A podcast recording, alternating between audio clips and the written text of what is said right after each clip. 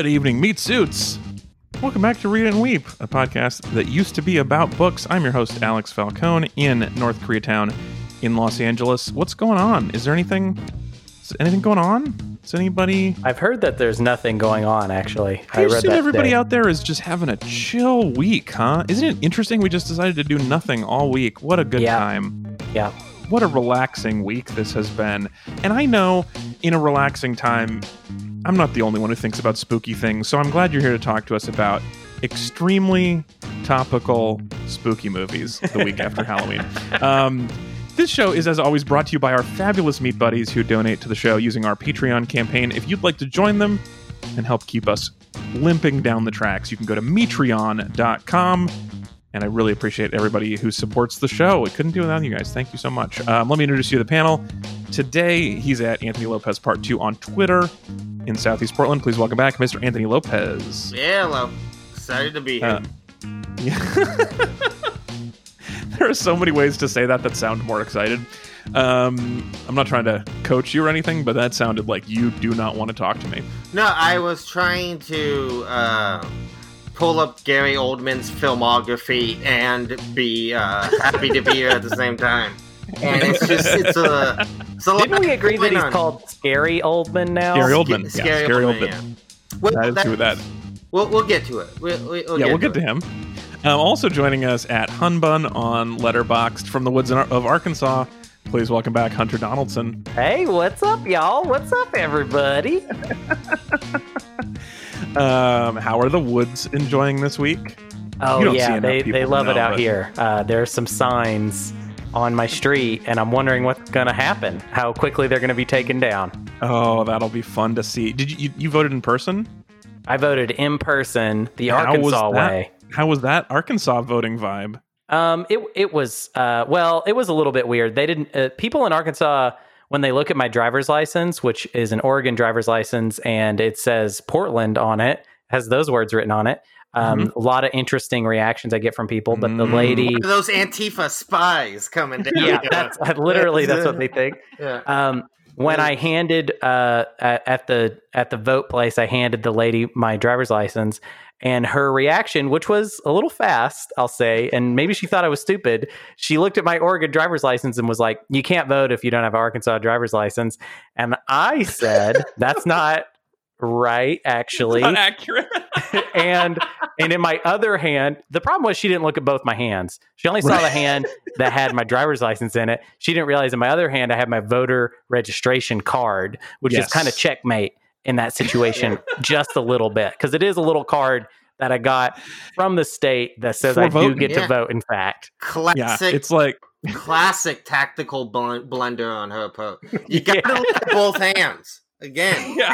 Some out of war shit, you know. right?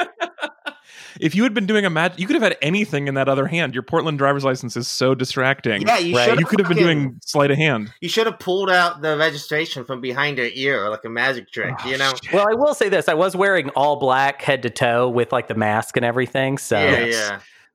yeah. Uh, holding a broken bank window in your Yes. other other hand. Yes. It's very suspicious. Um, well, I'm glad you survived. Um, I'm glad we're all still uh, alive as we go into this week. Um, do you guys have any fun viewing experiences? What have you been watching besides uh, our spooky movie?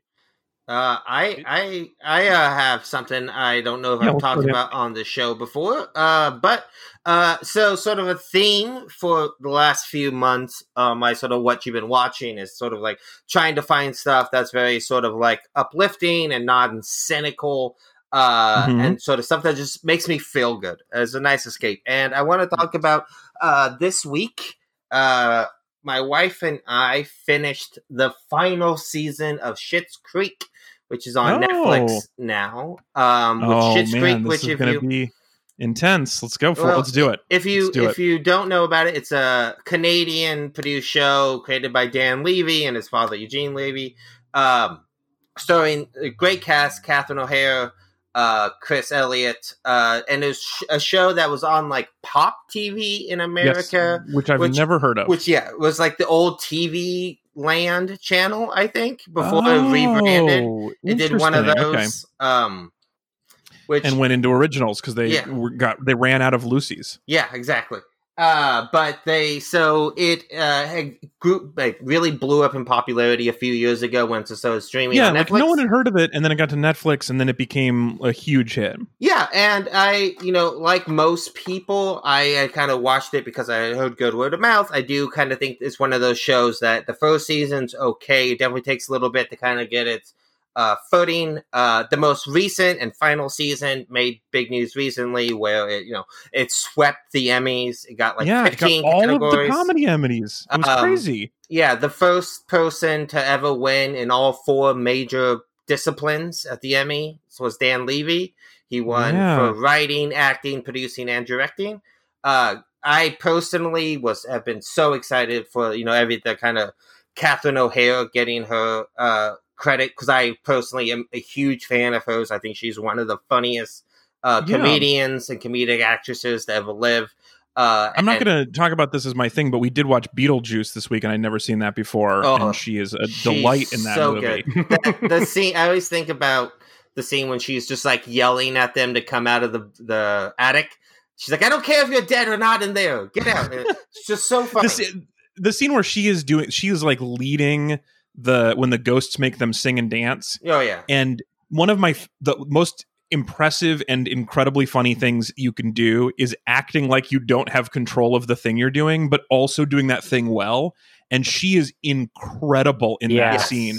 Her singing and dancing and pret- and seeming like she doesn't know why it's happening but like killing it with the singing and dancing. It is just a phenomenal bit of Yeah, acting I mean, work I've always been a big fan. I had like a real sort of like a few years ago. I rewatched Home Alone during Christmas time, oh and I yeah was yeah yeah amazed by like I remembered she was in it, but I truly believe she is like a huge part of what makes that movie work.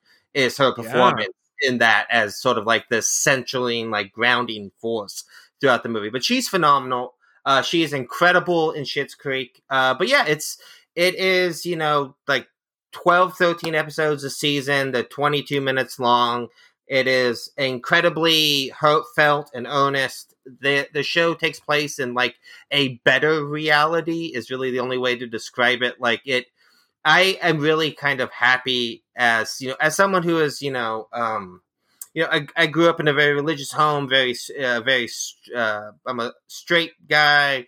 I've sort of like, it's you said it so naturally too like you've gotten really used to saying yeah. it Well, what I mean, what I mean is like you don't. It's just like there's a certain way that I feel, and this is just something from someone who's straight. Can't imagine what it be feels like to be part of sort of like the LGBT community, in which that like anytime you see like a gay couple, we talked about this on uh um uh what was the Kate Beckinsale, oh not Kate Beckinsale, Cate Blanchett movie we did.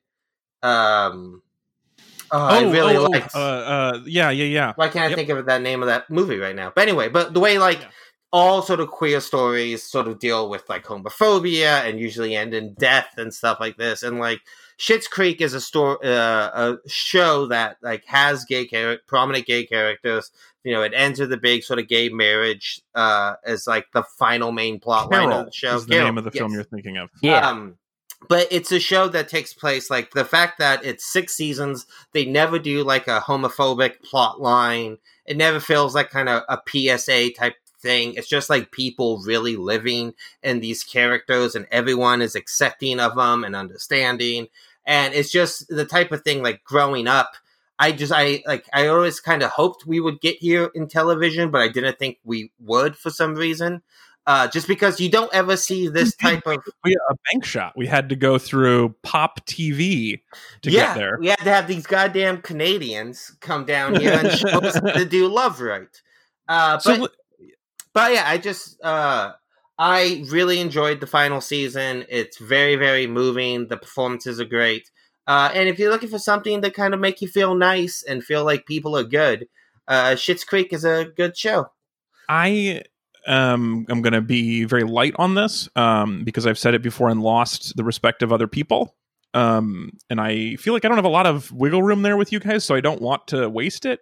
Oh, but- what? Um but I tried really hard to like Schitt's Creek. Um I loved the pilot. I thought the pilot's like one of the most perfectly put together pilots I've ever seen. I like almost I like I think every single actor in the show I like a lot.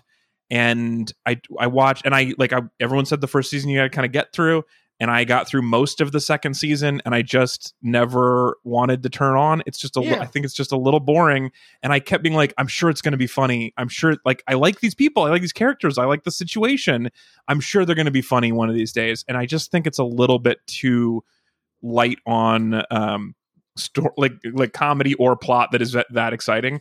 And the fact like everyone was talking about how this amazing thing just like you were talking about the way they portray this queer character and they basically don't in the first two seasons. That's clearly something they decided to do more of later but they basically they barely there's like one episode where they kind of address it and then they just stop and yeah i just Well, I I really mean, wanted to like it. I just found it a little I- boring. I would I would argue that's uh, almost like the what kind of makes it so powerful is that it's not a constant source of plot issues, right? It is like he's a pansexual character, so he you know experiments with women, he experiments with guys, um, and he is kind of like the way his you know relationship with his partner throughout the show evolves.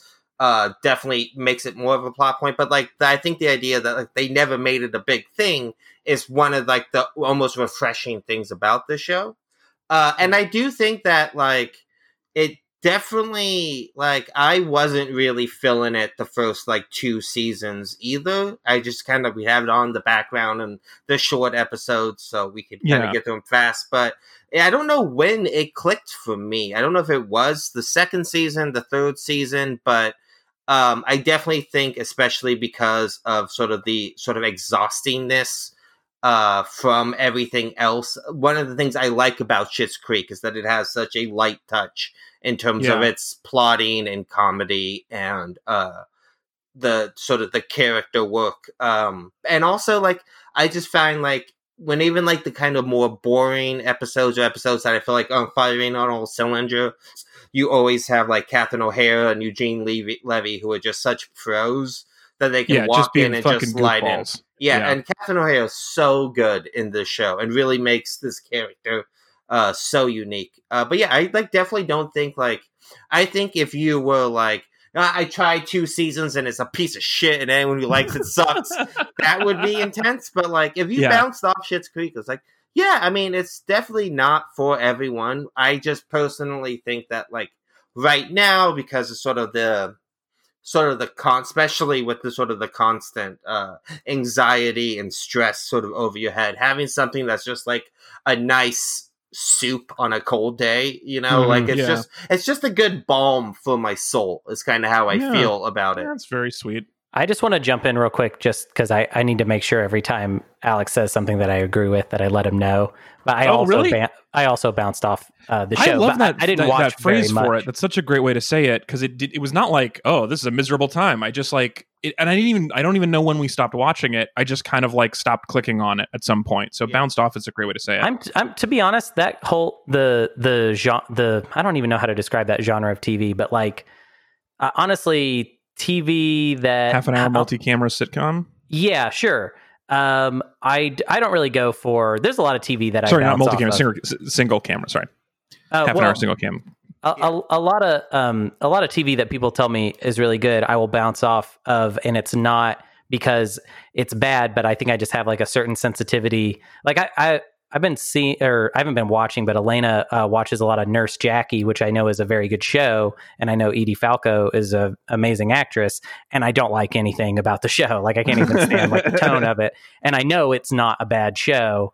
Yeah, but I I, do just like her a lot, can't but I've deal never with watched it. that show. Yeah, there's also something I've been thinking about this because um, my wife and I, uh, my, my wife a lot has been watching the show called Evil. It's on Netflix as well, uh, and it's it's okay. It's not very good, but I find it uh, kind of addicting to watch, and I sort of got this with Schitt's Creek Mm. because it is true episodic ass uh, television, which is Yeah. something I have forgotten I missed because now all TV is like you know six hour movies. Mhm. Right? I, yeah, I yeah. miss just shows where it's like characters they're gonna have a problem this week, and by the end of the episode, it will be solved, and next week we'll be doing something completely different. Like, yeah, this is not the prestige thing that is happening right now, but it is still the moneymaker. That's like what keeps people on Netflix is like just watching Seinfeld or watching The Office or whatever. The the half hour episodic comedies are like the thing that all the streaming services want because that's what keeps you around. It turns out people just want to turn on Yeah. boring comedies and But put them in the background. They don't even like make them anymore. All TV is like big movies nowadays. It's just all. That- uh, I'm sure CBS is doing. You're not Yeah. watching Two and a Half Men or whatever. Uh, I don't think that's been on for a very long time. Big Uh, Bang Theory is that still on? may- I think Big Bang is supposed to be on till the end of Yeah. time. Yes, That's why they call it that. Oh, Yeah, that would make sense. We're going to call No, it that- Big no, Crunch it ended- Theory, it but that would like year. be too specific. But Final also, episode of Big Bang Theory was I've- this is what I'm saying, but but CBS is making episodic television. We just don't watch CBS. But even yeah, but even then, with that, you get like you know, I've seen a few episodes of Big Bang Theory. It's like the show is very mean spirited and very doesn't like um Yeah. Very shitty in its comedy, and that's even like with stuff like like The Office or like Parks and Rec. Like Parks and Rec, I think got better as it went along, but and it got more earnest.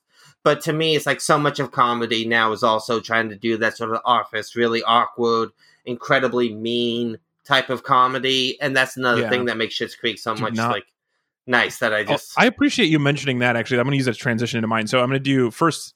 I don't have time for Vietnam because I have a couple of other things I talked about. Oh my but um, but uh, the uh, one thing is I bounced off of. No, I didn't bounce off. of This was the more aggressive. What's the other metaphor?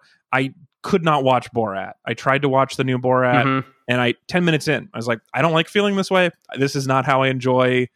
Even it was interesting because some of this, like the scripted stuff, I actually think there are like some doing topical stuff in a movie is so hard to have something that still feels like relatively recent and funny in a thing that took a year to make is crazy and some of them is they are very good but every time it's like oh this is a real person i don't like i don't like this i just don't enjoy feeling awkward i don't like awkward tv very much and Mhm. so uh, I just bailed on it real fast. Um, yeah. did I either of you guys watch it? I have not. I did. I want to see it. Heather absolutely refuses to watch it. So That was part of it. I my, my, my wife didn't want to see it at all either, so I was like, uh, I'm in my room feeling bad without Yeah. her here. That's weird. Yeah, and Howard? I haven't seen it. I have come to the fence of like the Borat and Bruno movies on this podcast before, uh, and I think that I've always had kind of mixed feelings on them. Where I think that like, uh, like especially the first Borat and, with Bruno, I haven't seen the new one, like I said, but when I feel like they're sticking it to like sort of powerful people or stuff that's like very systemic issues, like there's a great scene in Bruno when they're getting like uh, Hollywood parents to let them basically just do crazy stuff to their kids because they're all you know they will just take whatever job they can and stuff like that that I think is like really interesting and like actually a value in a as a work. It's the stuff when it's like this college educated rich guy just making fun of dumb people.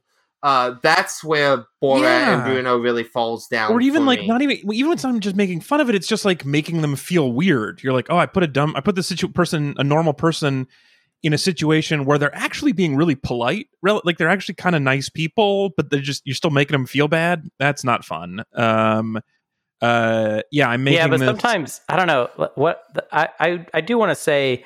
There were some scenes in that movie that, especially in comparison to the first one, made me uh, definitely feel weird, but but in a way that I thought was a little bit illuminating. I just want to talk about there was this there's a scene where he's getting a cake Mhm. and this lady's asking him uh, like what he wants to write on the cake Mhm. and you know it's Borat, so he's going to say something wild. And what he asked her to write is "the Jews will not replace us." Right. That's and she Mhm. just writes it, and she doesn't laugh or she'd get weird. She's just like, "Yeah, whatever, put that on the cake," and it's like.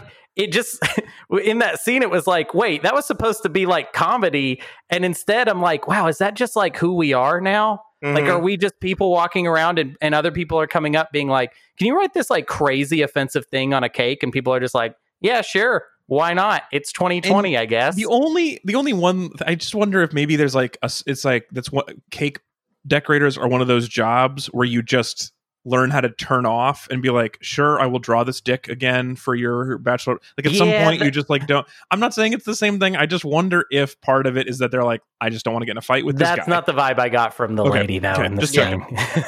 yeah, and it's it's to me, it's like what I think like that kind of stuff is illuminated. Like people always talk about the the OV scene in the first movie, and like the way it really kind of like shows the way when people, you know, like even though they know they're being filmed, when they just when you get a you know American white dude comfortable in a room, a lot of times they're Yeah. gonna say something awful. Um, yeah, but- yeah, yeah. Oh, that was the, the like frat boys. yeah, and it's like you know, I, I do think that there's something like really interesting, like especially like, I mean, have you ever seen Donald Trump's Ali G interview? I have not. It's so it's fascinating.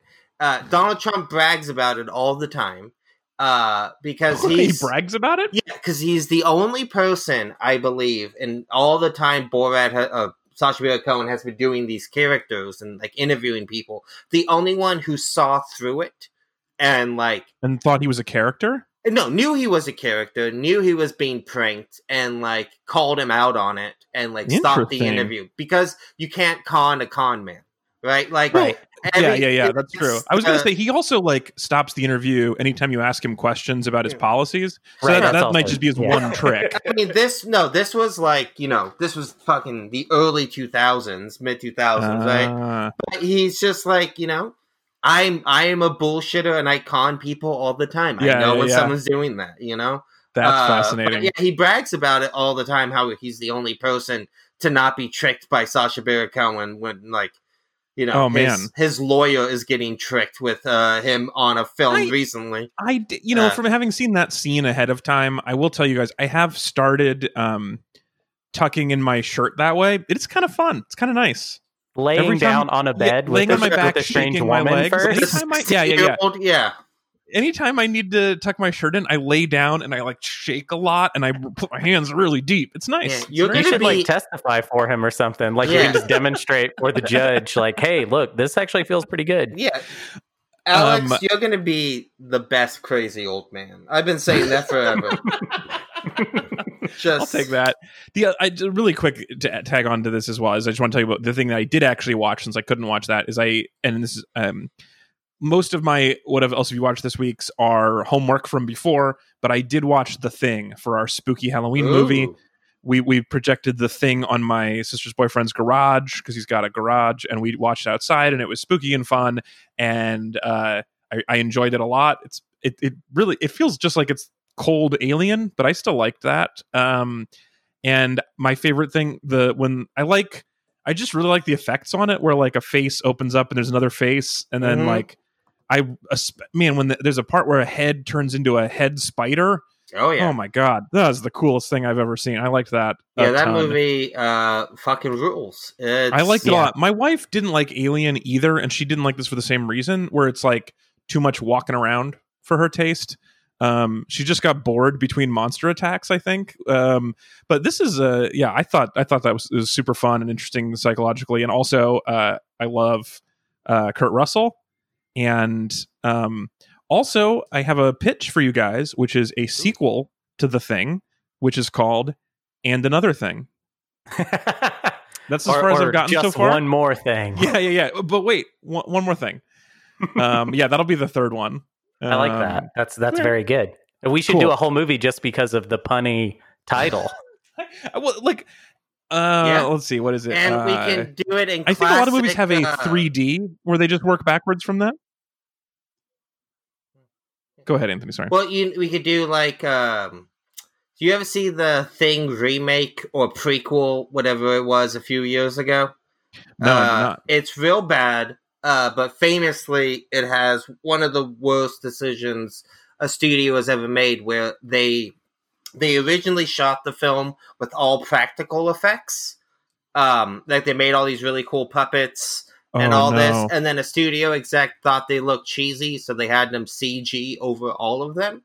Oh my Uh, no! so they they paid twice for their effects. They made all these No. puppets and then didn't use them, uh, and just have horrible CG. It's real bad. Um, Oh no! but yeah, I mean the thing is, I mean we'll kind of talk about uh, this kind of idea when we get to Dracula. Here, yeah, but let's get to Dracula, but first, it's um, one of- Oh, I was just gonna Um, say it's one of those like um, it's such a high watermark for special effects and practical effects. Yeah, for practical effects. Yeah, and that's this is one of the things is that whether or not if you think uh, computer effects look better than practical practical effects today, you uh you might be right even, but in two years.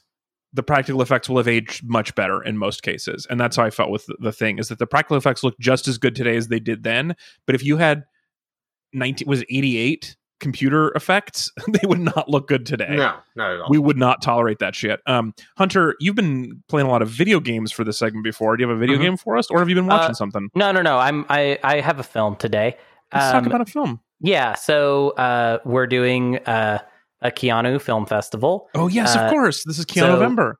We went ahead and watched um, John Wick Two. Oh yeah. which it's funny because the order I watched the John Wick movies in was that I saw the third one in theaters uh, last summer, oh. and then uh, not this most recent summer, obviously, but uh, Right. Uh, and then I saw the first one, and then now I've seen the second one, and I gotta say they're fun in whatever order you want to watch them. I think. I mean, I, I- It is maybe like- even more fun to watch out of order. I would say. Well, it's it's got to be so weird because like my favorite thing about the first John Wick movie is the way that like the world building is like really detailed, but it's just at the corner of your eye. Like you don't really like there's all this really weird world building stuff and really interesting, but it's not really the point and it's just sort of there to be like interesting and fun. And by three, the world building has like taken over the John Wick Mhm. films. Like it's all about these like these weird ancient families, and everyone has bulletproof suits, and that you have Yeah. to go to the desert to meet this guy who tells you a thing. Um, and I feel like the the franchise has gotten so bogged down in its world that seeing the first one second has to be, you know, weird because it's so Yeah. simple and so elegant right and, and, there's clean, there's you so know? little there there's so little of that i will say though i i do i i think i like that stuff um out of order though i think that stuff played better seeing the third well, one sort of without like you any did the heavy lifting first, and so now when you watch the first one, you're like, oh, good, they're already done building the world. They can just work on this killing thing. Right. Um, but I, I would say that that I like those movies and, and even even like the uh, the world building in them. Um, I, I I will say I think the maybe the second act of the third movie is like the weakest bit of movie in all of those, and and it is uh, I think more to do with the exposition uh, than it is to do with necessarily like the details of the world. But it's like like I like when the movie knows that I don't necessarily care about the con the de- the the deeper context for the conflict. Like I, I really what I really liked about the second one is that um it was I think the perfect amount of wild weirdness with simple plot I can follow. Mhm. Um, so for me, I think it was just. Uh, I think it's my favorite one of the three. Although it's hard to say because the the opening half hour of the third movie is probably some of the best Yeah. stunt work I've mean, seen in like a decade. The third one's got the uh, I I don't know what they're in. They're in like a knife museum or something, but just Doesn't make any sense. room with a million knives, and it's this giant. And then like all this like the horse stunts when they're like Yeah. fighting around the horses. Uh, yeah, I mean Oh. three is like three is a movie about a guy who leaves a place, goes to another place, then has to go back to the first place. Is like Right. literally all the plot of John Wick three is. Um, I liked the first one quite a bit. The second one I liked about half as much, and so I did not watch the third for fear that I would like it half as much again. I I like the third one more than the second one. Uh, I would say watch Okay. definitely watch the first act of the third one, and, Yeah, and this- maybe I even mean, turn like it horse off. Like who cares? yeah, and if Yeah. you like, I mean, the third one, the second act has some really fucking cool dog stunts. Yeah, Uh, Ooh, that's I true. like dog stunts too. Yeah, they they work dogs into John Wick's killing repertoire, and it's fucking awesome. Uh, yeah, Fascinating. they're okay, all, they're- okay. all super well made movies, and like they are, you know, like like I love the story of like stuntmen who are just like tired of not seeing good stunt work on screen, Yeah. so being like, yeah, you know, and like we're gonna do a stunt forward movie. yeah, I like this idea, and I would like more departments of films to take over and do their for. They're like, I feel like sound mixing is not getting its fair shake, Mhm. and so I'm gonna do a movie that is sound mixing forward. Yeah, it. I don't know. I I think um, I think more movies need to uh, start looking at it more like um, what can we bring to the table that will really wow people? Not like what are some things that have been done recently that people like that we can emulate.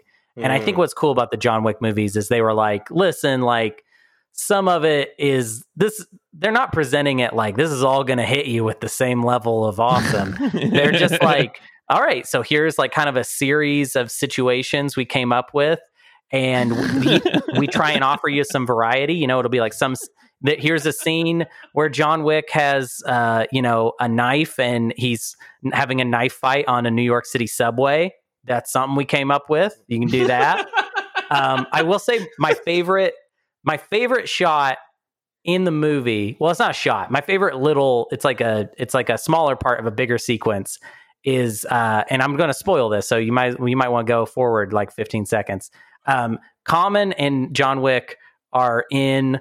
Uh, th- they're in the subway station and they're shooting each other like slyly, and no one's noticing. yeah, the love silencer, the silencer Yeah. shootout is one of my favorite. Mm. It's ideas. so great. That's And an it's idea that they came up with. It's so Yeah. funny and it's so smart. But like, you know, like I don't even know what Common's character's name is. I don't even Yeah. remember. Doesn't I don't even care that I don't remember. And the idea of like Keanu being like the perfect person for this role, like he has been training for decades for John Wick, and he just didn't know it yet. You know? Yeah, Yeah. it's Like, great. Uh, Well, let's let's yeah, let's jump from there into this movie because I we got to talk more about Keanu and we have Mhm. to talk more. And the movie is very long, and so it needs a little bit of episode. So let's Yeah, that's fair. cracking. Um, so this week we are watching Bram Stoker's Dracula, the 1992 film directed by Francis Ford Coppola and starring Keanu Reeves, but he also allowed other people to be in the movie, including Winona Ryder, Anthony Hopkins, and Scary Old Man. Scary Oldman. Um, and the reason we're doing this, as Hunter mentioned, is this is we're helping him out with his personal themed month, Keanu November. Are you calling it Keanu November or Keanu November? Are you giving him the U or are you giving November the O? Well, I mean, I was actually just calling it the Keanu Reeves International Film Festival at my house. is actually what I okay, call it. um, Kiff Yeah, Kiff. or Criff, I guess is if you're using both names. Um, okay, we're I'm I'm gonna go with Keanu Vember, even though I said Keanu Vember on the uh, yeah, wanna yeah. give him that Keanu middle November letter. is good. I think is a little bit better. So it's Keanu Vember. So we're celebrating um we're the the uh the great man himself, the internet's favorite actor, Keanu Reeves, um, who uh as I mentioned before, has gone through some, I think, a little reinvention and is now widely considered to be the nicest human who's ever lived. So um, we're enjoying his our time with him um, by starting with a role that uh, he might might be a little over his head Yeah. might be a tiny bit out of his depth. We'll talk about that. But first, let me give you my patented five sentence summary of this movie. It's very long. I needed all five. I did. I added the fifth because it's it's such a long movie. Uh, it's like two and a half. It's like two thirty five, I think. Um, anyway, that's enough that it deserved five sentences. Here we go. Five sentence summary of Dracula, nineteen ninety two. Vlad Elizabeth Dracula Esquire is a 15th century warrior known for his use of tall, pointy sticks who gets enraged when his wife commits suicide and does the only logical thing. He stabs a nearby stone cross and drinks the blood that comes out of it. 400 years later, he's a vampire living in a chill castle on a rock in Transylvania, but like any reasonable creature that lives forever, he's investing in real estate, specifically using a young power broker uh, uh, out of by played by an out of his depth Keanu Reeves. Keanu is engaged to Winona Ryder, who looks so much like Dracula's ex girlfriend. I would swear they were played by the same person. So Dracula goes to London to seduce her the only way he knows how by having sex with her best friend while dressed as a monkey. Winona loves that. Uh, loves Winona loves it. Uh, she loves what she sees so much that despite being married to Keanu already in a ceremony in Romania, she agrees to be married to Vlad as well, which probably won't hold up in court, but definitely damns her to hell forever. Sentence five. This is a long, a lot of commas. Enter Dr. Abraham Elizabeth Van Helsing, DDS, the world's best and sassiest vampire hunter as of 1992, who helps heart, stake, and decapitate vampires all the way up the Transylvanian corporate ladder till he gets to the boss man, the one and only, back in black, Drac Attack, which breaks the curse and leaves Keanu and Winona to have some extremely awkward marriage counseling. And that's the movie. Hey, who hasn't acts, you know, had a marriage in Romania that they don't talk about? I mean, that's just like An entire Yeah. wedding ceremony in a language that neither of you speak. yeah. I mean, They- who- their who vows. It's that? like I, I don't even know how to say yes in or I do in Romanian, but like there was a repeat after me section where they could have been promising anything. yeah. I mean, I, you know, he's there looking beautiful with just the fakest gray hair spray paint. Like he looks, so he looks like so this. lovely. This movie has incredible production design, except for when Keanu's hair turns gray. It looks like you know those cans of spray paint you get at Halloween. yeah, Halloween Oh stores. is You yeah. paint your hair Very white. bad. That's Yeah. exactly what he looks like. I mean, He- Was, Keanu. um, I, I have a question about that. Actually, I want to know if you guys picked up on why that was happening because I did not, and Why I his also hair had, was gray? I had a uh, I had a theory that they had cut uh, him out a lot of the movie. I think they cut a lot of scenes out with him. Well, I will say for a Keanu Vember movie, there was a lot of him at the beginning and not much in the middle. Like we almost had like a Keanu mirage at the beginning, Sure, sure. and then sort of an an, an, uh, Anthony Hopkins wave. uh, right. yeah. it- like like that took over, and we had to wait a while before we got back into. and the then Keanu, Keanu comes again. out and says that it's actually his movie, even though Yeah. we're looking at it right now. I'm like, I don't, yeah, I don't feel look like, like it is is your your movie. movie. I feel like you'd be in more of it. I mean, yeah, this movie is it's two hours and eight minutes with credits. Oh, is it really? Yeah, and I if thought it was two thirty. Why did I think it's so long? well, it it feels like a movie that needed to either be like a half hour shorter or an hour longer. You know what I mean? Like Maybe, it's, yeah. it's one of those types of films where it feels like there was a lot of stuff on You're the right. cutting room floor um that probably happened. I mean, I personally think that like like Keanu is particularly egregious in this movie, Yeah. but Yeah. I think Winona Ryder is who also I love a lot and thinks a really great I actress is Absolutely just adore as her, bad. and I'm just not. Yeah, I'm not convinced Um, by her. Oh, in this really? movie. I I see. I had an appreciation for a lot of the acting in this movie outside of Keanu because to me it felt like there was so much. Uh, I don't know. It the style of acting was very over the top. I mean, in Yes. particular, Scary Oldman goes Yes. pretty ham. yeah. Um, but I don't know. I liked it. A, a lot of a lot of the acting worked for me outside of Yeah, Because she had she had some difficult tasks where her thing had to be completely be in love with somebody and then be disgusted by a monster, but then have sex with him while he's the wind, and then you're deeply in love with him. right? It yeah. didn't give her the right kind of work to do. I think that was kind of unfair. Well, and also, I have a. I, I really want to stand by, and I think it. I- I really think I'm right here. I think there was a lot cut out of this movie, yeah, and I- I don't think it was necessarily. I, I, think there were some hard cuts. yeah, I basically. think Yes. that there was there was a lot of cuts probably, and I also think that this is the type of movie that because of the sort of aesthetic design of it, you know, like I'm not sure if you, you either you did a lot of research into you know No research. the effects, but so like have, the- didn't you know? Have the- you have you not seen Well, our official policy that we have on the website, which is no promise of research? but the like the this movie's kind of you know like uh like he wanted to shoot it with all classic film techniques there's not a single uh computer effect in this entire movie everything was done in camera even the even the the um the fog, the green fog, is that real?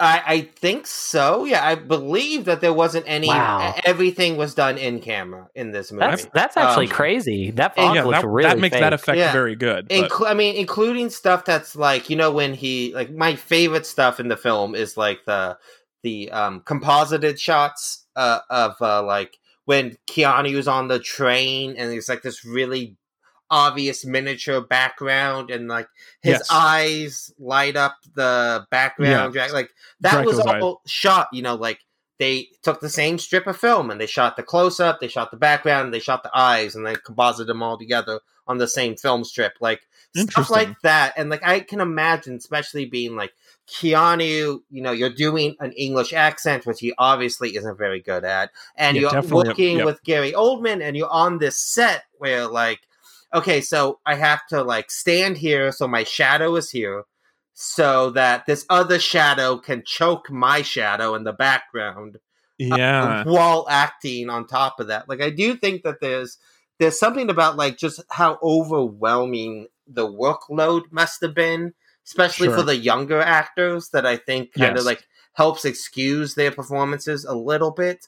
Um but yeah, Keanu was just But, really yeah, just- miscast in this movie. Yeah, yeah. I want to come back more to the specifics about uh, Keanu. Keanu, I think, which is a great start. But just to go back to the idea of this, like, once more returns came in, there was less and less Keanu. So you think maybe because it was Hunter that it was edited such that he might have played a bigger part, but they were just like overwhelmed with either his performance was not good enough, or they were like overwhelmed with other shit they had to get done. There are two parts of my of my theory. The movie's Yeah. pretty long, and it is a it's like a fantasy adventure movie. Like it's not like the- it it, it and it's not like an epic one either. It, it feels like the movie maybe got too long in general. Like I'm saying, maybe maybe they got done with this movie and they're like, we have three hours of movie, and they're Mhm. looking at Keanu and they're like, this is not very good.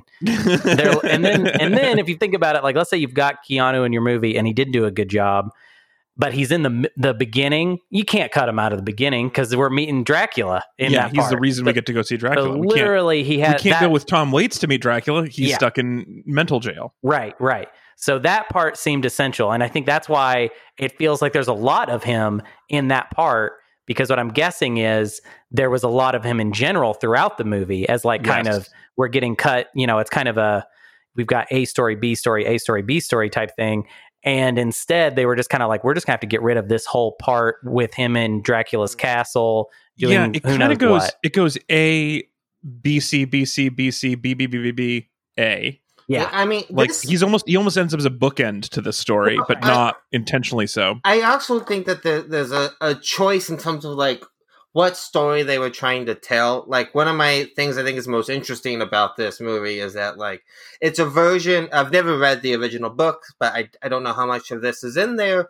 But I don't think it is. But the stuff that this is really like a story almost of like like Dracula goes on his own Darth Vader esque story arc in this movie, right? Like he is he is redeemed at the end. It's really more Yes. of this love story between him, like this love through generation and oceans of time and all that, you know, poetic stuff. And it's like they focusing, I think that even if it wasn't like his performance, just like when you're in the editing bay and you're trying to like tighten the story of like Dracula's kind of redemption and stuff like that, like it makes I'm- sense I- why the other guy, you know, the the Baxter, what who he essentially is in this movie, would get cut down a little bit. I want to talk more about that because the love story and the arc for Dracula is like so banana pancakes. Um, there's just so much to figure out about what is going on here. Mhm. Um, it is not at all what I expect. So the idea is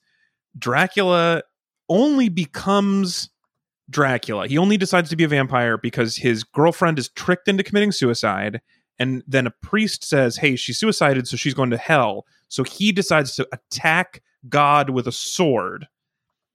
And that turn and then through drinking the blood that comes out of this stone, he turns into a creature of the devil right. and he pursues this but so he just sees another woman who looks like his girlfriend 400 years later and and then he like she eventually agrees to join him even though she's married to someone else who she adores and it's sort of through duress he sort of hypnotizes her it's Right. really weird And they don't do a very good job of establishing when she is uh, acting under her hypnotized or like mesmerized state, totally and when because there there's a scene where they're in the same room and she's all about him, and then he leaves and she's she's right away she's not she's out of it. You know, Yeah, she's, she's like, oh, in- it's yeah. over now. Yeah, I'm normal I mean, again. he also turns into a giant bat in front of her. Uh, Yeah. He does. I mean, See, and what of- you just did there actually is kind of the way I would defend this movie in general. Because this, this, I want to, I, I just want to introduce this, this idea. Um, because I would, and maybe people, maybe some people will be offended at me describing this movie this way, but I think in a way, this movie, this type of movie, is my trash. In Mm. that, like Pauline Oh. Kael, like you have to respect good trash in order to enjoy truly good cinema. I I like this movie and see everything that is dumb about it and still like it Yeah, because I- of shit like that. and I mean, like the, the for all the problems with this movie in terms of like sort of plotting, sort of general issues with I think Coppola's overall uh, directing style and stuff like that. Uh, there is like there's just so many undeniable things from like a visual set design.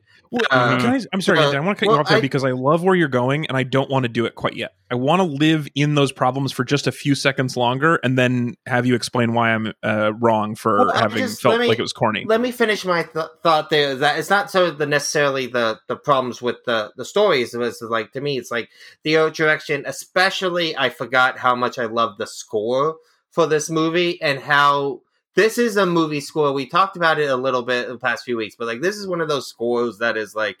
Uh, we talked about this with Stargate a lot, but the way like the score for this movie is used constantly, uh, especially in movie trailers, you always hear Dracula's theme that's used all the time. Um, and then like you know Gary Oldman, Tom Waits, uh, Anthony Hopkins is I- just. I was really I'm just trying so hard not to do this yet because I want to focus on how crazy it is first, Yeah.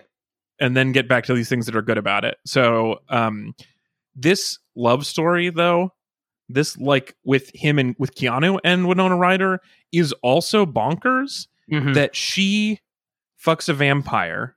He has this like for month for like weeks on end at least um a threesome with horrors of Satan and um and the, which by the way does. Keanu does, clear, yeah, yeah. Ke- Keanu is the one Keanu does. that. and and and he's not into it all and actually like I, th- that was probably like the saddest part for me was when um uh, Van Helsing cut off the heads of the horrors of Satan because they were a fun bunch and I I felt bad. I don't You feel like they had and- done that much bad. Um, they were fun. Yeah, I want to have him, hang around. Anyway, so he's gone through all of this. She's gone through her own adventure with a monkey wolf bat vampire. then he's you like, make hey, the you wanna- movie sound pretty awesome, even when you're do you want to you're get trying. you're no, trying I'm not insulting it. Not like, do- then he's like, "Do you want to go get married in Romania?" And then they just do. But then later, they're just like, it's like when the orgy with the the the the horrors of Satan come up. She clearly already knows about it. She's like, Mhm. This is not news to her. So they had somewhere in that middle that you were talking about getting cut out. They were like, look, before we get, we should go into this marriage with our eyes open. We've both done things. We both have pasts. Two days ago, I had three vampires sucking my dick. It's weird. Um, do you still want to get married? And then she's like, yeah, it's cool, man. These are the 1490s or the 1890s. We do a lot of stuff now. And then they just did. It's like one of the most fascinating love stories. And then when she changes and is like, I'm going to marry a vampire instead, it's like, just fine. She's just like, I don't feel bad at all about having been married a second ago. I would like to marry you and, and be a servant of the, the devil for the rest of my life. She does get like her old memories back at a certain point in the movie, right? She remembers her previous life. Like it is. yeah, there's a, there is an amount of like her losing memories and getting them back, which does uh, affect all of this, I guess. Yeah. yeah. totally. and and like to there's a an, another element to it that I think that is like something that I when I when I watch it just like the the imagination and like it's it's very cool and very rare that you get like a a character that's like as iconic as, as Dracula. Like Dracula is one of those things that is like so many great actors have played him and they all play him for the most part, you know, very much like Bela Lugosi played him. Like Yeah. it's a lot of people kind of just take that archetype and do it. And something that I think that's, that's so cool about this movie, like looking at it, is like so much of the modern Dracula kind of mythos and iconography was changed because of this movie. Like, you know, there there's so much like there's Dracula, how he's kind of considered in a culture pre this film, which is a very kind of old classic universal monster movie. And then in this movie, you get like all these new images of Dracula that have become like just commonplace. You know, the weird Well, that's one of floating the things I actually- the, the red, the set design, the old man Yeah. stuff, all that. The hint One of the things I into loved weird about animals. watching this movie was that I really, really like what we do in the shadows, um, both the movie and the TV show. But I love the TV show recently, Right. Yeah. Yeah. Yeah. and the this is like what they chose to be their Obviously. main Yeah, yeah. vampire lore is this movie and i had never seen that before and so watching all this i was like oh this is where they're taking all these things this is like the rules on how you become a vampire is you have to drink blood so like with their blood back which is like so keanu has this vampire orgy for weeks and weeks and weeks but doesn't become a vampire because he never swallowed Yeah. And I so mean, he gets this, to stay keanu I don't know Such about a you, bogus but- ass line too when Yeah. he checks that. like that's just one of the many moments in this movie where it's just like this man, this is they're just His- being pretty fast and loose and Dr. very Van wild. Helsing is like, but let me. So it, it was enough to turn his hair gray, but not enough to kill him. But it, his, Dr. Van Helsing is like, they're at dinner, and, and Van Helsing is like, you got to tell me, be the, I'm your doctor. You got to tell me the truth. Doctor patient confidentiality. Did you ever swallow any of their blood? And then Keanu gives the most unconvincing no that I've ever heard. exactly. Like the second he did it, I'm like, oh, the the it's what's going to happen now is he's going to surprise become a vampire. heard. Nope, Yeah, well, does I at all. not happen. kind of talking about the sort of the things that have been influenced by this movie that I Yeah. personally uh before I saw this movie, I had seen uh Dracula Dead and Loving It. Oh, I have never Uh, actually seen that. That sounds. Is, it, is it fun or is no, it corny it's, as hell? it's probably awful. I loved it as a kid. I was a big Right, Mel right, right. Huge Mel Brooks fan when I was a kid. Yeah. Uh, even his bad stuff I loved. And especially like Mel Brooks and Leslie Nielsen making fun of a movie I didn't see because I was a child. Uh, yeah, right. how, how could I not love that? Uh, so I I adored that. I, I mean, I was a it was a movie that was on all the time, and I was a kid. And that Yeah, movie yeah. is This like- was one of those cheap Comedy Central Yeah. reruns. and this that movie directly stills from this. I mean, that's literally what that's a parody of.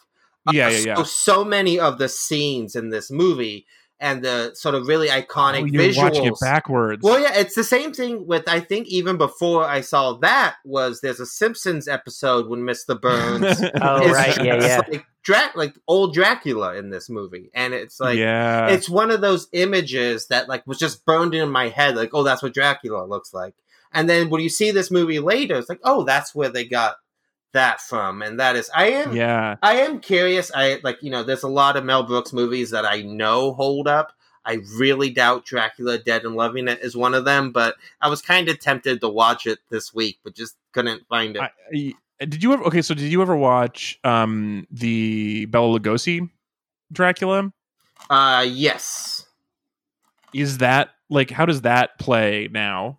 I mean, it's a old Universal monster movie. It's, you know, very very light on plot. Uh Yeah, but which is another thing that like Dracula uh, I've never read the book but like I it is cool to see like an earnest attempt at the adaptation like I think something that doesn't Yeah. really work here necessarily is like the I didn't know this till researching it but like Dracula is is written like Frankenstein it's like not a conventional fly on the wall uh narrator book it's like all Mm, written it's all through it's all diary entries and Yeah. letters and newspapers clippings yeah, uh, and this movie really tried to bring that into it. yeah, yeah. I mean, you can you, like it makes sense why they put the name of the author of the book on the the movie. It's because they were like, because there's going to be a lot of reading in this movie.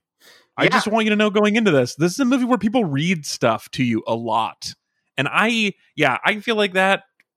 I'm sure, that, like, I mean, you know, a book that came out when it did, uh, which was the 1897. 1897 yeah like i'm sure at the time that would be more exciting of a trope but now i've just seen enough of that and then i was like just if you just did it as a movie maybe that would be better Mm. And I mean, there is, you know, like the the parts that it works is the part when it's really stylized. Like I said, my favorite shots in the movie is the the the train in the background while the Yeah. diary is in the foreground.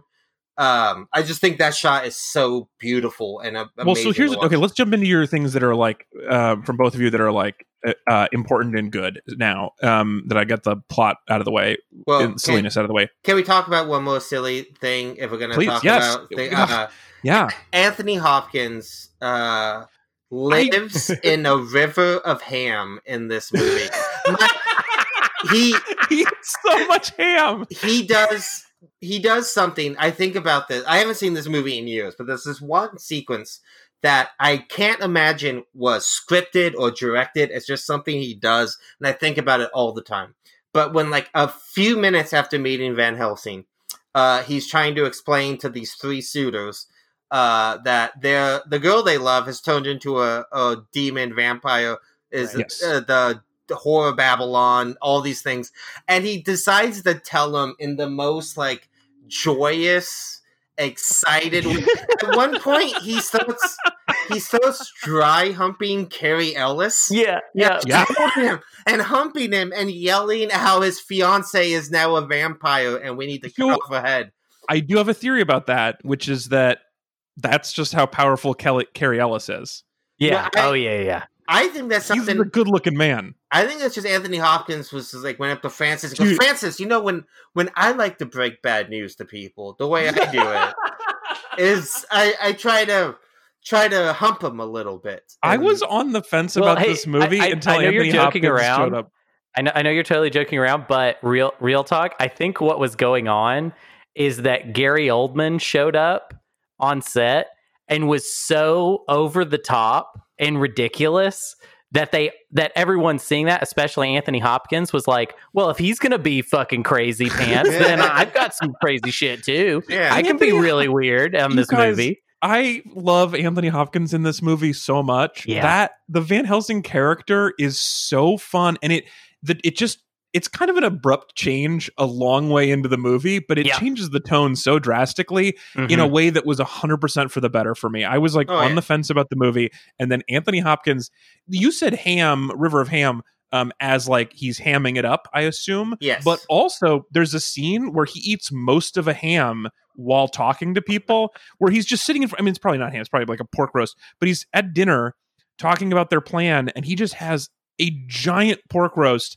that he's just going to town on and it's so insane. Everything he does in this movie is so crazy and i loved it. It was he um are we gonna um do an autopsy? That's so rude. And he's like no we're gonna stake her in the heart and cut her head off with these Yeah. tools. It's gonna be great. Let's get going. Uh, yeah, oh I mean, my god what a delight that man is Yeah, he's he's very good, it, very def- good. it like highlights like especially when you have like the the sort of the faults in Winona and Keanu's performances when you have like even like Tom Waits uh in his really Oh small God. role or like uh Richard E. Grant as like him. the doctor who brings in Van Helsing is Oh, so yeah. ridiculous like so dedicated to being like very heightened and odd and it's just like all these little performances really Well, so you said like you don't think it was directed that way with the, the the humping his leg, but there's enough performances that are over the top that that seems like it had to have been the plan. well i mean i think 'cause being, especially with Tom Waits, like there's no way that the director didn't say Tom fucking swing for the fences. Yeah, go go Yeah. hardcore, buddy.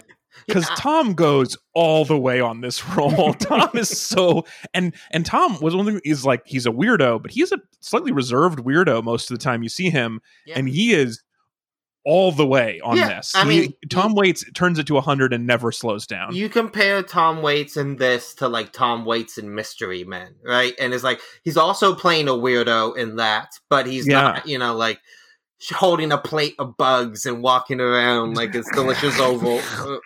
Um, yeah, but yeah, Gary Oldman is really good in this movie. I think, especially playing all the different, you know, like versions of Dracula. Yeah, yeah, the yeah. way he like certain things that's like that. Like I forgot the. Uh, I I don't drink wine.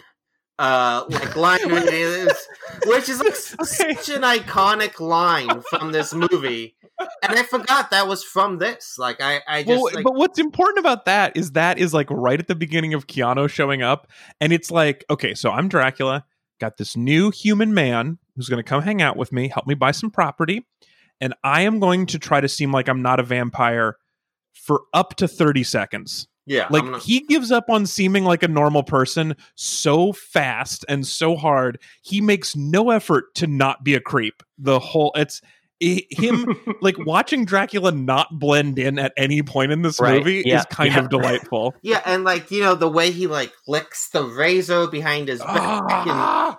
All the stuff with the shadow and like gravity Well, being really weird in the castle. Yeah, gravity doesn't exist. I mean, that's part of the thing at the beginning where my and this is my main question for you guys, which is: is this movie corny or is it rad? Uh, that's the thing that I couldn't solve the whole time. But in the beginning, it seems maybe corny the way he goes to Dracula's castle and Dracula's just like wandering on a wall and then they don't talk about it.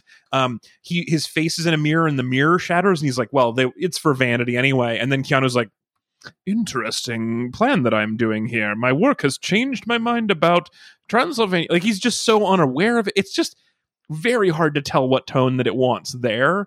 And that's why it shifts somewhere when it goes when when Anthony Hopkins drags it to an even sillier place. Maybe uh, it was easier for me, but like this is so. So will you will you guys both please help me with the question? Well, is I, I feel Dracula corny or is it rad? I, I think it can be both, but I think what you're running into is like a problem with the source material, right? I mean, if you go back and look at like Nosferatu, which has that same exact plot line in it because it's from the novel, even though they ripped it off.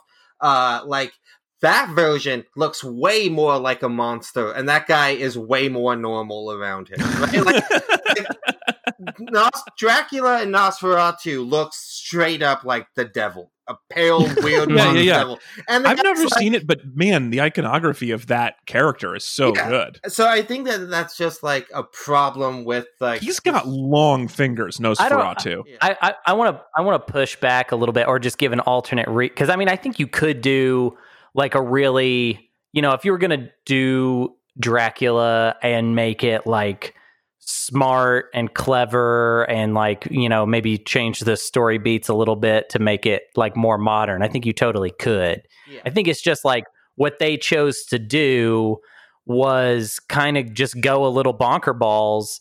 And I don't think that it was uh, necessarily like super planned out or like very, I don't know, like I, I don't know that they had some great like thematic reason for some of the choices that they made.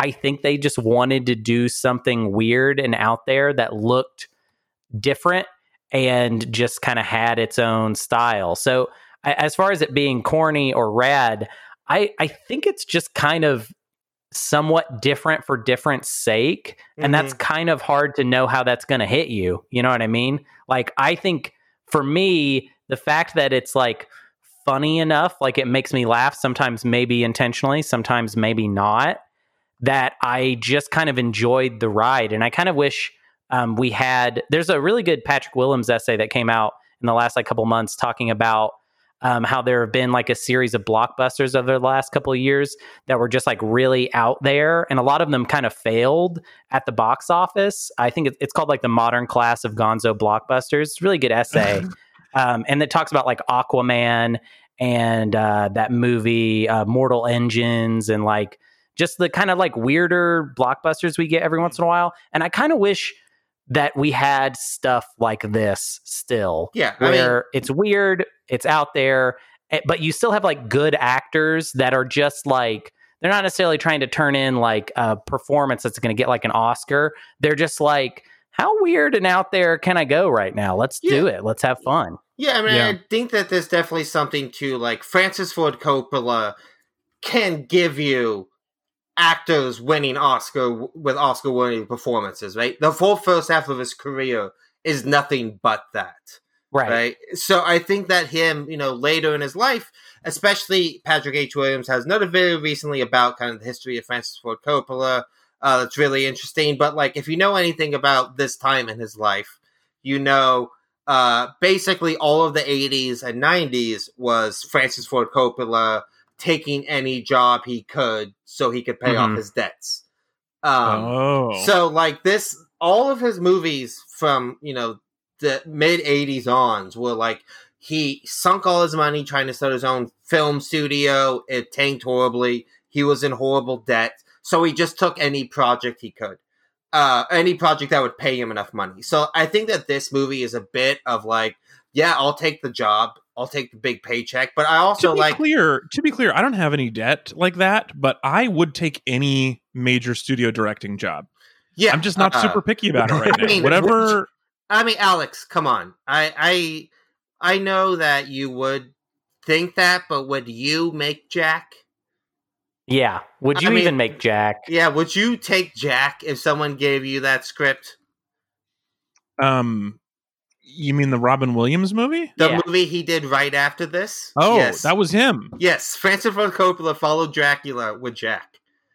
Um, yeah, that's the one where Robin Williams is like older than he looks. Yeah. or Yeah. Or younger looks than he older than looks. he or- is. What is Yes. it? Yeah, Yes. he's younger than he looks. Yeah, He's- he ages fast.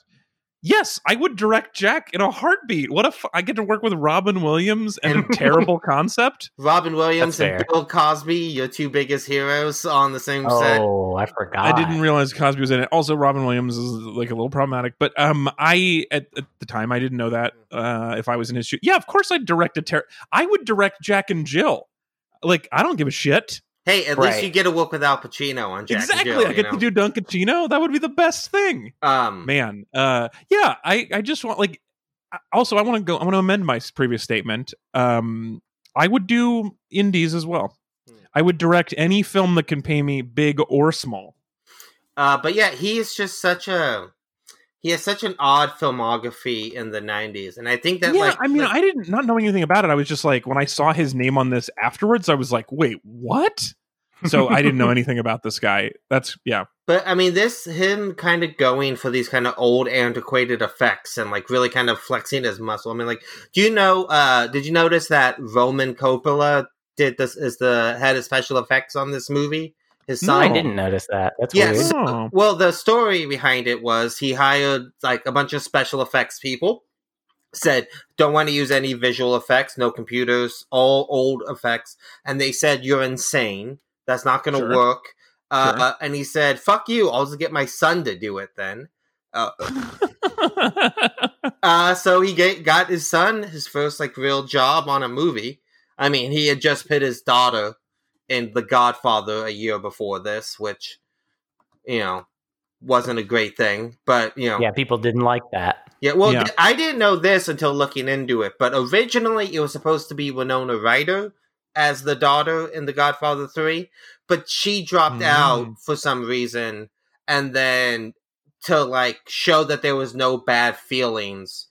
Uh, she came to him with Dracula as like she was the one who found the script, wanted to get it made, brought Oh. it to him. wait Uh, really Yeah. So she, he, she was like, this was like their makeup movie for not being able to make, um, oh uh, being Godfather three. But yeah, you know, I mean, he is, he's a odd dude, likes working with his family a lot. You know, he has got both his kids, uh, all of his kids are in movies. Jason Schwartzman and Nick Cage are his nephews.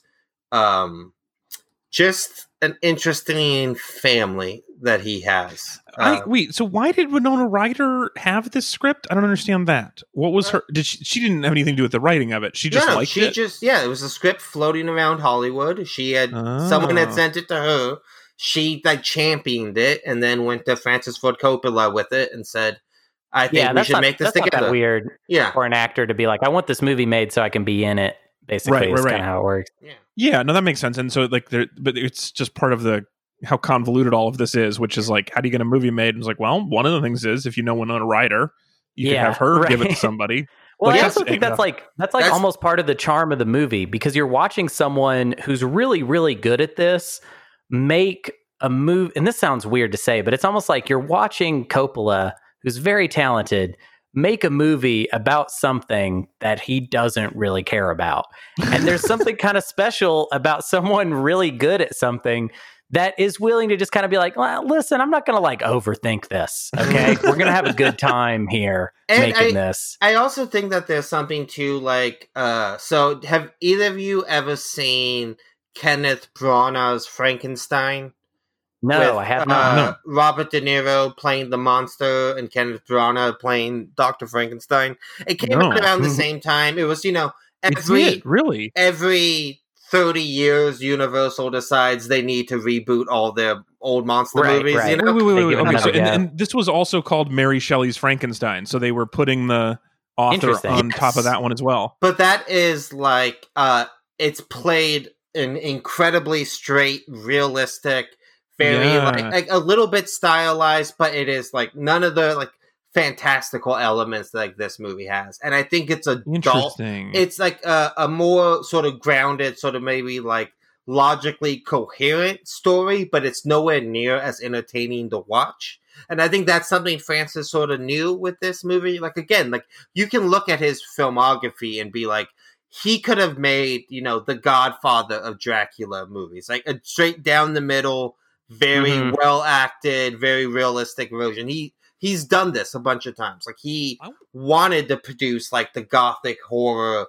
you know, weird stylized movie because, you know, he wanted I, to. I do want to just say um, I, I hate correcting you um, because I know so little, and it just happens that I'm like looking for this on this page. But it does not seem like Universal had anything to do with either of these movies, either Dracula or Fra- Mary Shelley's Frankenstein or Bram Stoker's Dracula. This was a Columbia Pictures and then a bunch of like small production companies I've never heard of. But it's Universal's not anywhere on this. well, Yeah, it, it's. I don't know. I really understand how the rights to those things work. Well, they're all public. 'Cause they're- Universal. maybe that's why they went to the they're they're using the name of the author is to show like we're Oh, using this open source source material from back in the or what not open source um Public uh, domain. public domain yeah yeah we're doing the public domain stuff and not using the um the universal monsters version of this stuff Oh, that would also be a good motivation to make it look as distinct as possible, so that Universal doesn't get all m- m- you know Yeah. miffed. Mhm. yeah because I, makes I mean. I like I as you know Anthony I'm a big supporter of Universal rebuilding and rebooting their series uh, I, I believe I am the only living supporter of the uh, Dark Universe. Well, yeah, I- I might true. be the That's- only proponent of the true. Universal Monsters cinematic universe. Have you have you seen the Invisible Man yet? No, I haven't actually. It's very good. You would you would like it. Really? check it out. Yeah, it's legit very good. I I Wait, liked it quite a bit. And this is part of their Dark Universe. no, this is Oh, just yeah, it's, it's, a, it's another maybe. situation like this. No, Well, I, oh, so I, wait, I'm so it's pretty sure it isn't. Universal. You're talking about the one with uh, Elisabeth Moss, yeah. right? Well, no, it is Yeah. Universal. It's Blu- Blumhouse and Universal. Okay, Uh, Oh. and they it yeah. sets it up that they might be able to do a universe with it, but it's mostly a sa- a self contained uh Invisible Man story. It's I've never seen any Invisible Man movies, and I am super interested in this. I really I enjoyed it quite a bit. Um, yeah. I uh, Well, as you know, I'm a big proponent uh, of mummies, but I, what you might not know is that I am a, one of the reasons why I'm a huge fan of Universal Monsters is because of the incredible early '90s Universal Monsters pinball machine. Oh right, yes, you're a huge pinball this? wizard. Yeah, Um, uh, I, I don't know if I'm a, certainly not a wizard. Um, we did have a, a pinball episode uh, last year in the summer of fun, but um, the Monster Bash is this un- it's the Universal Classic Monsters in like 1992 or something. They were like, what we need to do is we need to do a pinball machine Mhm. based on these 1920s movies, but the theme of the machine is all of the monsters from those original movies are forming a band. it's pretty great. It's it's a pinball machine where Universal Monsters are in a band, and it's not only is it, I mean it's great as a pinball game. It's like really well designed, but also the little animations of like the monsters playing instruments is so great, and the songs that they wrote for the monsters to play are so great. And I just anyway, I think that's a big part of why I love That- Universal Monsters. It's just I'm in love from that bit that of should have been the plot for the Dark Universe. All the monsters got to form oh a band. god, yes! When the Why did- hell the this was right here. Why Yeah. didn't you just and and Williams is dead? Just take this from them. Um, Yeah. Oh man, that's such a good idea. Just get wild, get weird, everybody. I am into that, and I, I agree that I liked the weirdness of this. Um, l- get it, last couple things I want to talk about about this. One is I do. Do you feel bad for Transylvania as a region? Do you feel because I feel like Transylvania this like Dracula did for Transylvania like what what Borat is doing for Kazakhstan, Yeah, right? Like it's the only thing anyone knows about Transylvania. No one knows about its like Joel lovely did for forest. Long Island, you know, uh, a Staten Island, you know. Uh, uh, what Reno 911 did for Reno. I just feel like there's some things that there they eclipse the city and area, and I feel bad about it because I don't I don't know. Maybe Transylvania's lovely. I don't know. yeah. I mean, this would re- it would require me to meet someone from Transylvania to really like because I don't know that that it's like you know if I meet someone from Transylvania and they suck my blood, then Yeah. I, you know I'm going to be like, okay, No, well, that- it seems like no, the no, movie was spot still- on. You Actually, know what? That's still that's still racist if it's based on just one person. yeah, actually, you're right. So even if I did meet a Transylvanian person that sucked my blood, if I and they sucked my blood, like they Yeah. literally dig their yeah, teeth yeah. into my neck. If Right, the right, next right. time I meet a Transylvanian person, I'm like, well, let's be careful about getting our blood sucked. That would be racist, Racist. of me, and so I won't racist, do it. yeah. And so Yeah. it's just a series of Transylvanian people sucking my blood because I'm an easy mark. Yes, I think that would be a risk. Um, But this, so also, this might be a thing where it's like, look, it's not that they're vampires because they're Transylvanian. It's just like, if you're a vampire, this is a nice place to live. Because if you like a castle on a precarious rock, this is a good place to go. You can't go to Australia for that. Yeah, yeah. so yeah, maybe it's also it's like, well, you meet someone from Transylvania, they're probably a person, but if you meet a vampire, they've probably spent time in Transylvania. yeah, yeah, that makes sense. That's I wonder, my assumption. Man, I just looked up Transylvania, the, like the Wikipedia article, Mhm. and guess what? Dracula is mentioned in the opening Yeah. paragraph. Yeah, well, Like, yeah. Come on. That's what I'm saying. Is like like their their tourism department has to do a lot more work to get it to be uh, associated with anything else. Yeah, that I- sucks. I also feel like maybe the tr- this is what the the Tasmanian devil did to Tasmania. Or like what? Yeah. I mean, it's kind of like think of like what Stephen King has done to Maine, right? Like there's so many. that is true. So uh, Maine, I think of mostly as a place where all bad things happen. Yeah. Um and like I don't know, I I I want to meet someone from Transylvania just to hear what an authentic Transylvania accent sounds like. That Because would be I interesting too. I don't know if it is at all because it's such like a classic Dracula voice right. um, that I am wondering what an actual Transylvanian accent sounds. Like. That's a great question. Also, I'm going to just, so I'm not afraid of looking dumb on this show, as you've noticed. Um, so I am willing to tell you that if you would ask me to bet money on whether or not Transylvania and Tasmania were countries, I would have said yes to both, and neither of them are. Hmm. Right. Yeah. Transylvania is like an area, and Tasmania is an island in Australia that is also just an area. Yeah. Although I did just learn the fun fact that their motto of Tasmania is not like home of the devils, which is what I would say. Um, the motto is Ubertas e Fidelis, which means fertility and faithfulness. So apparently that is a place for bonking. Yeah. That is a horny island. yeah, that's Um, wild. You know will what? this. I want to say this about Transylvania real quick. Yeah. Uh, it might be. I think it might be a complicated relationship with Dracula Oh, sure. because look at tourist attractions. Number one with a bullet is Dracula's castle. So presumably it's kind of a give and take. So I don't know. a silver bullet. yeah. Uh, um i well so that's and that's what what's going with kazakhstan too right where they were like this movie is so offensive and it's ruined us and then like a week later they're like actually we're gonna make our slogan very nice 'Cause that's Yeah. like they're like it's hard to know is this good or bad for you um i would go see is Tran is his cat you can just go to his castle Uh, well, I mean, it's called Bran Castle. I don't know why it's called that. Let's see. it's But it's- help you it's- poop Yeah, yeah. It's uh, you, you just eat Bran there. It's pretty great.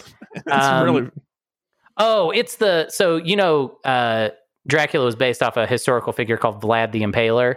Yes This is the well i believe he's like a mashup of several characters Sure, in sure, history sure. including that yeah but that was that was the character who's so the castle belongs to Vlad, I guess. oh okay Or, or Vlad had lived in this castle, presumably, not necessarily for sure, but probably. I heard that he was partially based on uh, Bathory, who was like a, a countess who Oh, that was makes like sense. Well, famous it's for um like she wanted to live longer, and so she Yeah. like murdered young bathe in blood. Yeah. and then bathed in their blood. Well, yeah, it yeah. does feel like in the so just to get it back to the movie, which we have all but abandoned for the last twenty minutes, but it was probably about fine. Yeah, that was yeah, good. yeah, yeah. But just to get back to it, because I know a little bit about uh, Vlad the Impaler for some reason. Oh, Um, they definitely went with a very Vlad the Impaler inspired um, backstory for Dracula. The the backstory of him, yes, you know, he's, very literally impale impaling heavy. people. Yeah, a lot Yeah. of. I, I yeah, I believe in my summary I referred to it as a, a, a stick enthusiast. Yes, yeah, it's, yes. but I'm just thinking now of like, do you know the way like, so Vlad the Impaler in, inspires uh, Dracula, and now people go to his castle. Does that mean like like Ed Gein, who inspired like Leatherface and Hannibal Lecter, and you know Mhm. basically every big serial killer monster of the last fifty years? Um, are people gonna like go to his shack in a hundred years from now? Uh, Mm, just That's a good weird point. thought.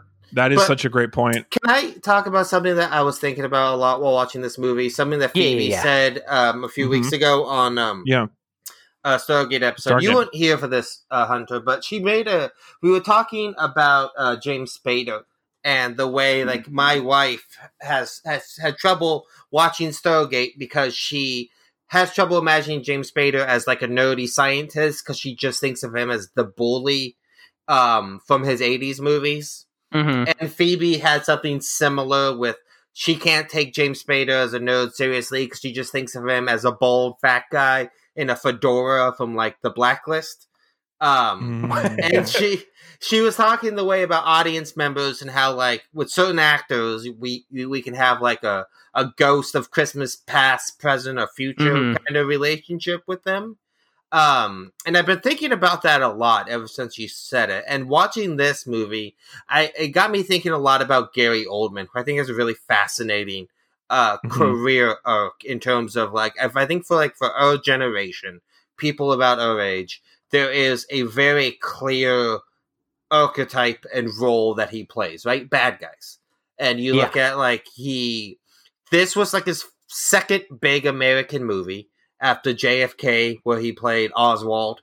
But he does like JFK, this true romance. He's the bad guy in Leon the Professional. He's the bad guy in The Fifth Element, Air Force One, Lost in Space. Uh, he does that incredible d- job as Mason Verger in Hannibal that he's uncredited for. I don't know if you guys know that he's in Mm. that. no. Um, but so like he is like the I think for a lot of people is like the Hollywood villain, right? The guy you go to.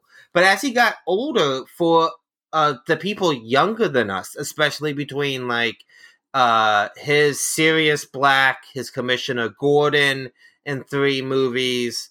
He does a lot of animation stuff now. He still, still does like big Oscar movies, but the fact that like for so many people, he is like the ultimate perennial hero guy uh is so weird for me to reconcile with. Uh like the fact that people see him and like, oh yeah, it's Sirius Black. He's a good guy. He plays good guys and things. Uh it's just such a weird career arc that he was such you know, and like you know, especially when I think of him, I think of like this. I think of Leon the Professional and like Fifth Element as like the ultimate uh villainly roles for him. And Interesting. They're also we, we should we should the- just also note though that some people might think uh, about domestic violence, and that's a worth yeah, but I while mean, thing to include in that story. Yeah, if you if you want to like, yeah, he's definitely has some problems as well. I'm not saying he's a good. Yeah, yeah, no, I know, I know, I know. I'm I'm just saying, just- like, yeah, just that that's like the thing that is seared into my head because that was when he got his Oscar nomination two years ago um, for playing Well, no, uh, also not- kind of a piece of shit. Not an Oscar nomination, an Oscar win, please. Uh, Okay, well, but the story, no, the stories were when he got Yeah. the nomination before he even won. Uh, were was about that. And I didn't know anything No, about yeah, him before he's, that. So he's an old British white guy. He definitely has some shitty stuff with him. I, I yeah, guarantee you. yeah, Um, yeah. but I think that like his career and his like performances is is so such an interesting arc for a career for an actor to have. I will Um, say in this movie, it's hard for me because I did not know he was the young version and the old version because he's so maked up as the old one that I like lost track of him. And I and then also he's a monkey and a wolf and a Mm. bat. And so I did at one point think there were six Draculas. That was a bit of an issue for me. I did. I Teen do admit in the first half of the movie, that, yeah, there was like a teen Dracula. I was not They- sure. Do they If- get if it around like- in their Dragula? You think when they have to drive somewhere, oh, Um, you mean they like they were Drac racing? like the song Dragula by Rob Yeah, Zombie? yeah, yeah, they listened to that for sure. yeah, yeah. yeah. but also when they drive cars real fast, it's called drag Drag racing. That's what I yeah. was suggesting. hmm Everybody's Is got one. Do you have one, Hunter? Nope. um, let's end with. We have to do a little bit more talk about But Keanu, Keanu because goes um, this is that- Keanu November.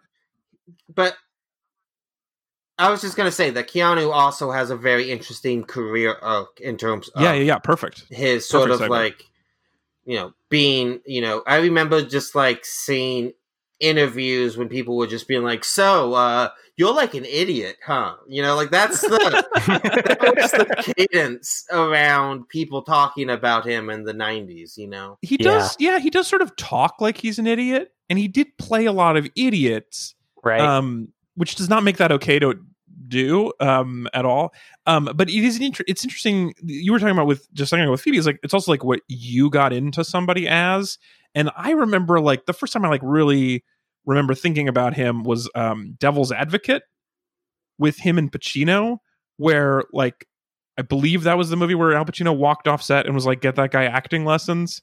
Like it was like famously a person who seems like Mhm. they're over their head with another person who's very good at acting, and I, this is my like 16 year old memory of it, so I don't know how much of this is true, but I do like remember thinking of him as a guy who's like always over his head, and like for a while in my teenage years, I thought of Keanu Reeves as an actor with the best agent ever yeah, because right. it didn't seem like he was putting in great performances, but he kept getting cast in incredible roles. And at some point, I don't know when it switched. At some point, it was like, oh yeah, everybody in the world loves Keanu Reeves, including me, and I don't know how it happened. well i mean i think you know well you have you know for me i've always had uh, a fondness for him because you do have like you know you have the bill and ted movies you have stuff like my my own private idaho in which he's like Mhm. legitimately incredible in and like that's like a real movie uh, but I think that Keanu was the type of guy that, like, for a long time, it was just like people didn't know what to do with him. Like, I think he's agree he's he's great in stuff like Point Break, Speed, The Matrix. I think is what finally cracked.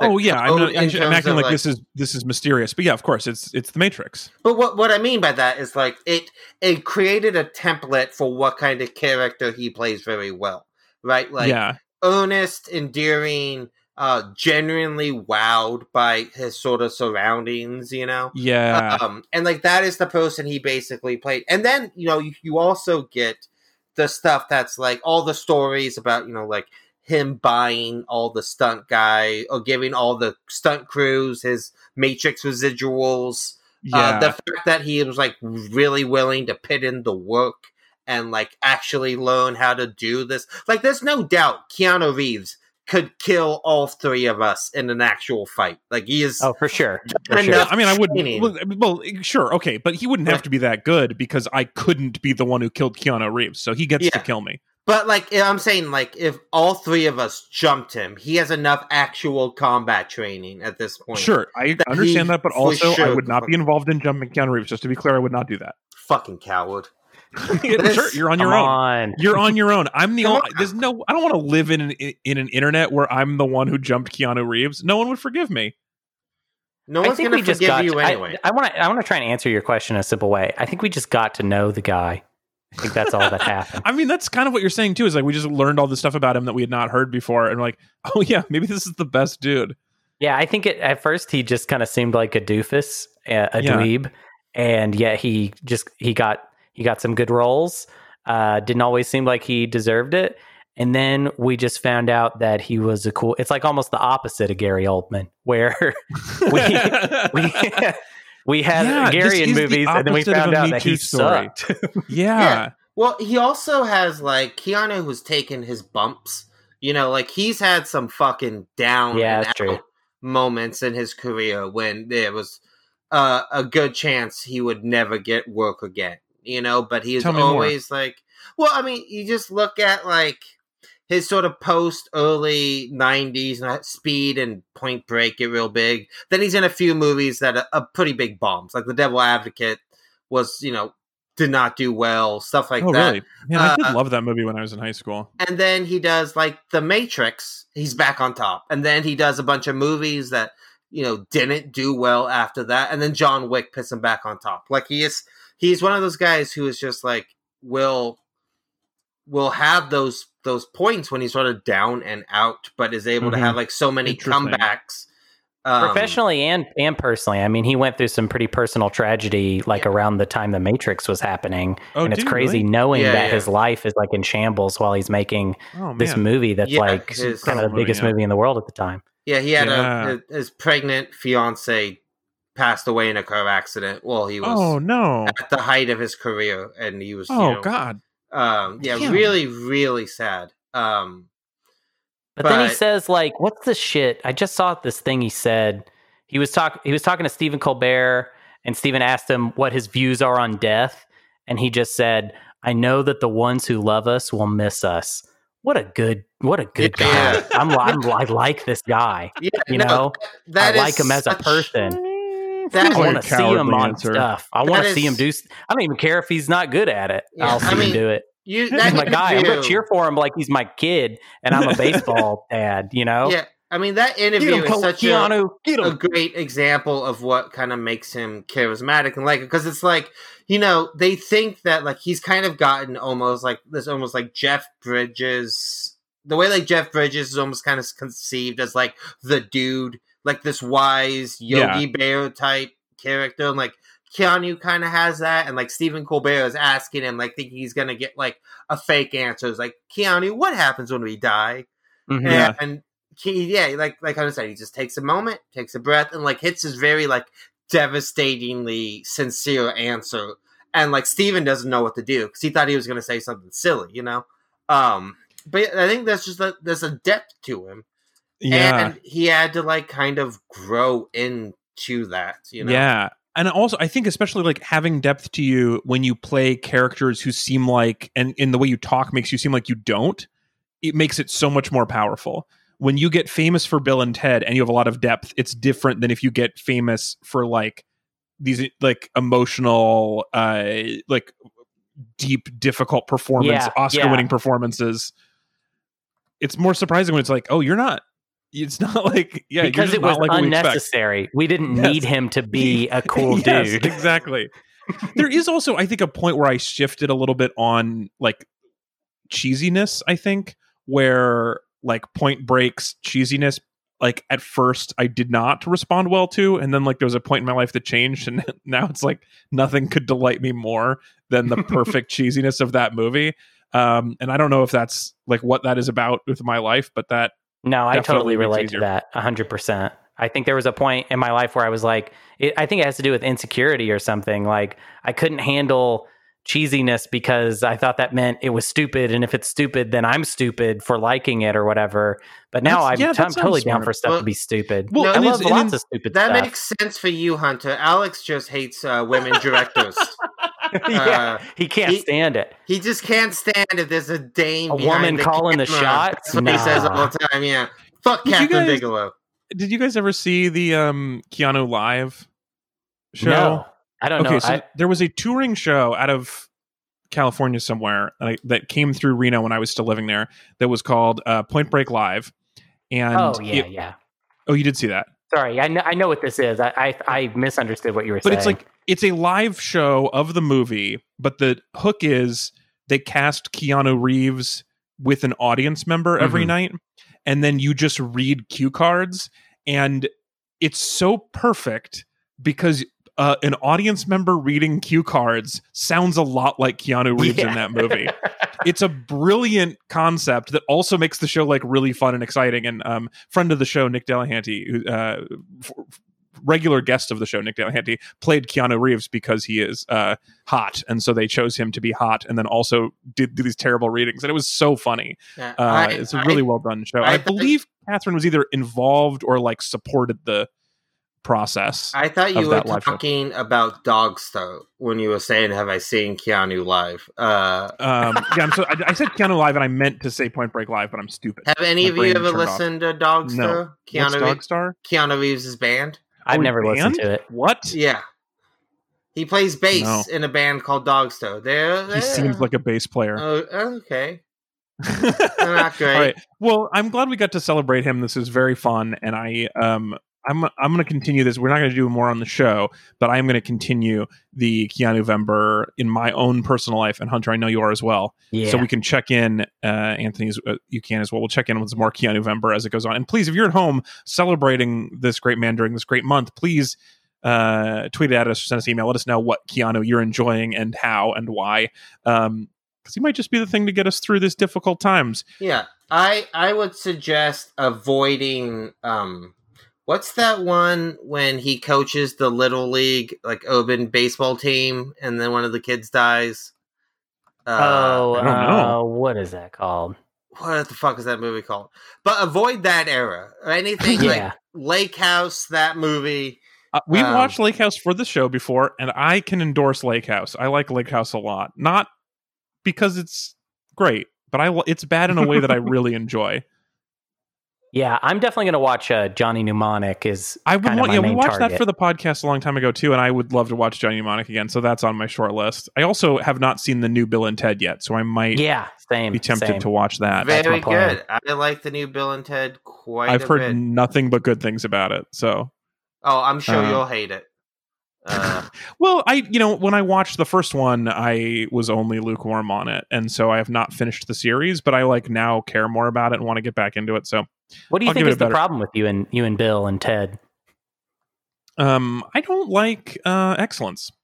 Oh, I just Well. am a real mediocre adventure kind of guy. Um, all right, we got to get going.